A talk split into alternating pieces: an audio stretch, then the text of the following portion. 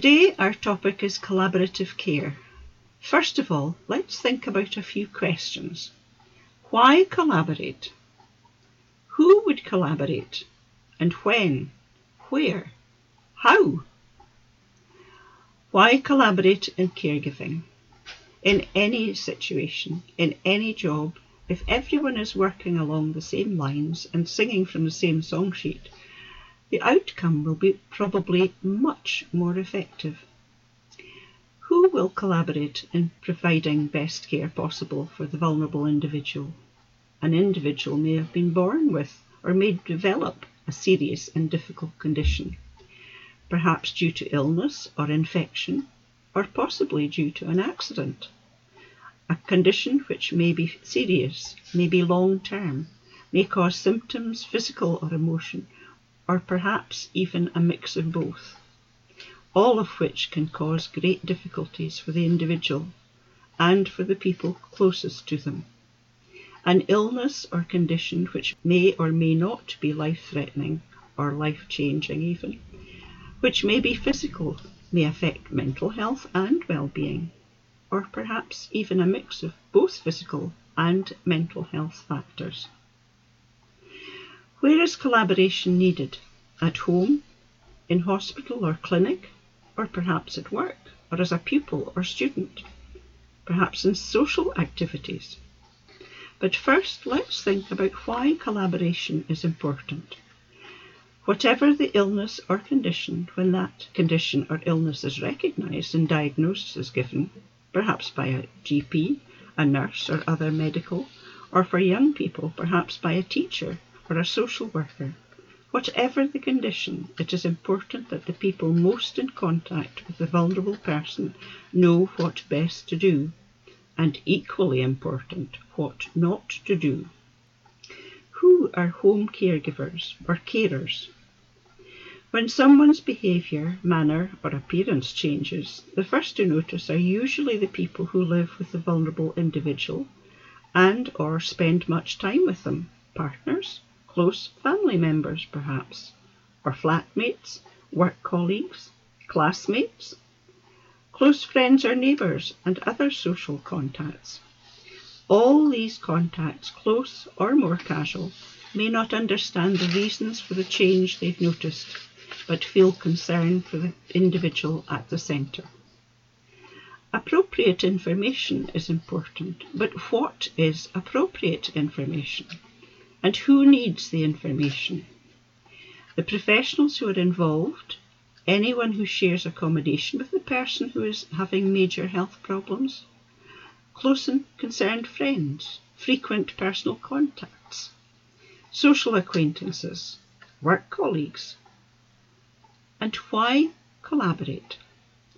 First of all, a bit of background. When a professional is approached with concerns about an individual who may or may not recognise or even accept that anything is wrong, not everyone may see the same problems or recognise the same factors.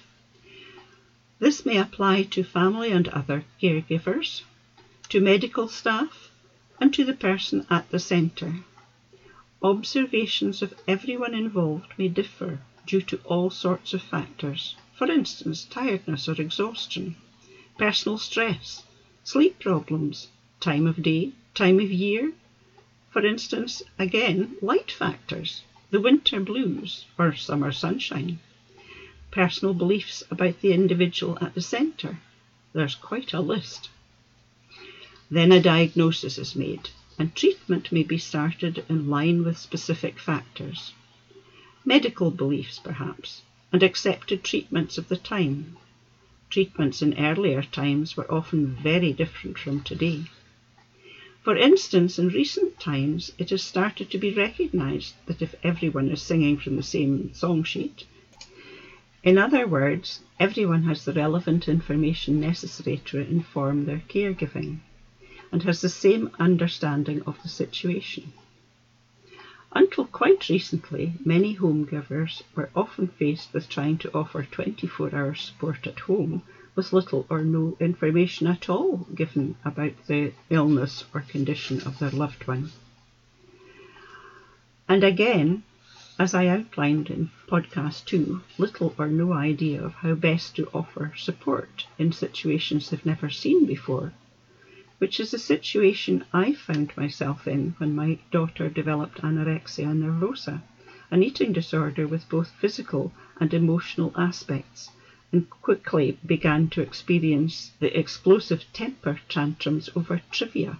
For instance, being given a cup of coffee in the wrong mug although all the mugs were the same, but different colours. The right mug seemed to change from day to day. Thankfully, Jay is now well, living independently and working full time. It could so easily have been otherwise. I've met several parents now whose loved ones actually died, unfortunately. Gradually over recent years it has been recognised that without relevant information about the condition, and without information especially about how best to offer appropriate support, family and other caregivers are severely handicapped in their caregiving. It has also been realised that home caregivers are not asking for confidential information about their loved one. What they need is information about the condition their loved one has developed and how best to deal with the changed behaviour. Many charities offer leaflets about this. For instance, when Jay was so ill, I eventually discovered Eating Disorder Association.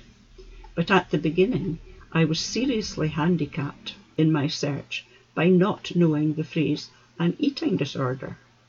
And at the time, I had no access to the internet.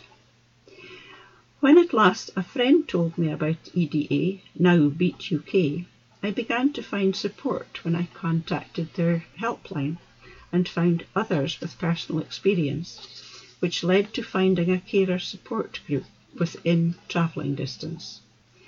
As in all human life, individuals will have very different personal approaches to caregiving depending on their character. And within a family, each individual may react differently to the changed behaviour of their loved one. Perhaps one may react with a kangaroo approach, in other words, wanting to shelter and protect in every possible way by keeping very close and holding on to the vulnerable person. Another may react as a jellyfish, worrying all the time about doing the wrong thing and possibly triggering an even more difficult situation. And then there's Ostrich, who sticks his or her head in the sand and tries to ignore everything going on around. And Rhino, who charges in, confident that he or she can sort everything out. However, people who need special care and support, who are also individuals and each very different, are usually best helped by a dolphin approach swimming alongside, reassuring of his or her care and support, and offering to help in any possible way, and where necessary, offering a nudge in the right direction.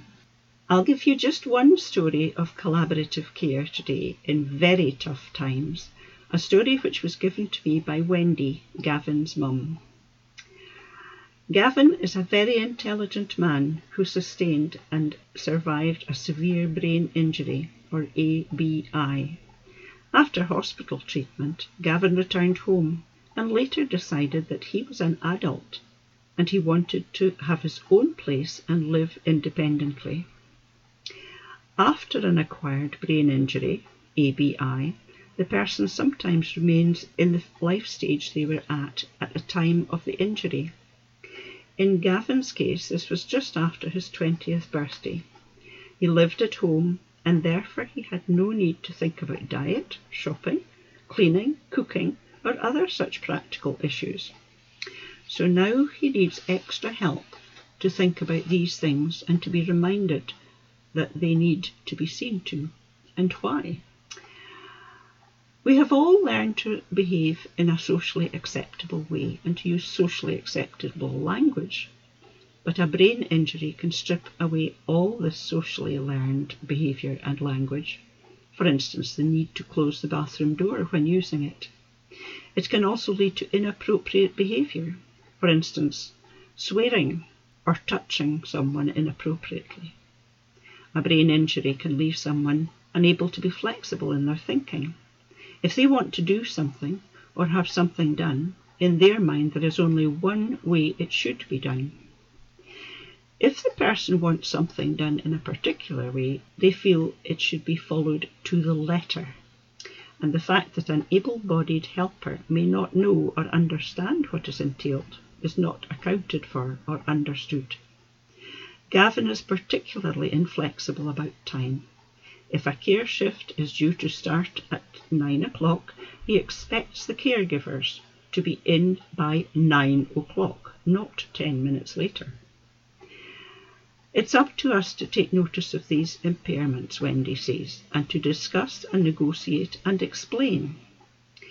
For instance, Gavin may not understand that the sun is shining, but it is still December, and although it is warm in the house, it is cold outside, and coats must be worn. This is particularly important for Gavin. When his right side gets colder, he experiences more pain. Wendy also wrote notes for the employed carers who came into Gavin's home to help him with the practical home tasks in his daily life. She wrote, He is paralysed down his right side. He is always in pain on this side of his body, especially in his hand and arm. This is made worse by being cold. He is epileptic and dysphasic. He knows what he wants to say, but cannot always find the words. His memory is poor. One of his coping mechanisms is to call everyone by the same name or to add some sort of mnemonic as a reminder, for instance, Wendy Bendy. He's also mildly dyspraxic. He knows what he wants to do, but the signals from his brain aren't relayed effectively. This is why he has difficulty in writing and can be quite clumsy. He's also got acquired dyslexia, is partially sighted, and he has no vision on his right side. On his left side, his field of vision is limited. Some hearing loss on his right side too, therefore he prefers people to be on his left. He has difficulty at times in coping with loud noises. This includes people talking too loudly or trying to follow conversations when there are several contributors, such as a group at a review meeting. Speak to him face to face. Do not call out from another room. Gavin needs time to think about things and to respond to situations. Give him plenty of time to think about practical issues and activities. For instance, having a shower, keeping appointments, shopping, meal times. Plan these with him Staff should withdraw unless invited to stay when he has visitors. Gavin's disabilities can lead to people treating him like a child or with undue familiarity. This is behaviour he recognises even if he cannot find the language to correct it. So he must be treated with respect and his rights and individualities recognised. Be sensitive to and aware that you are in Gavin's home do not chivvy or hassle him. If the situation is getting out of hand or getting out of control, if Gavin tells you to, just leave. Much more on Wendy and Gavin's story in my book, Surviving Family Caregiving. I think it's worth reading about other people's experiences as well as knowing about your own and perhaps meeting with other caregivers. In my non-fiction books, I quote from many interviews with home caregivers I've met and talked to. Each situation and each story tells of difficult times, and each is very different from my own caregiving experience, and I'm sure yours too.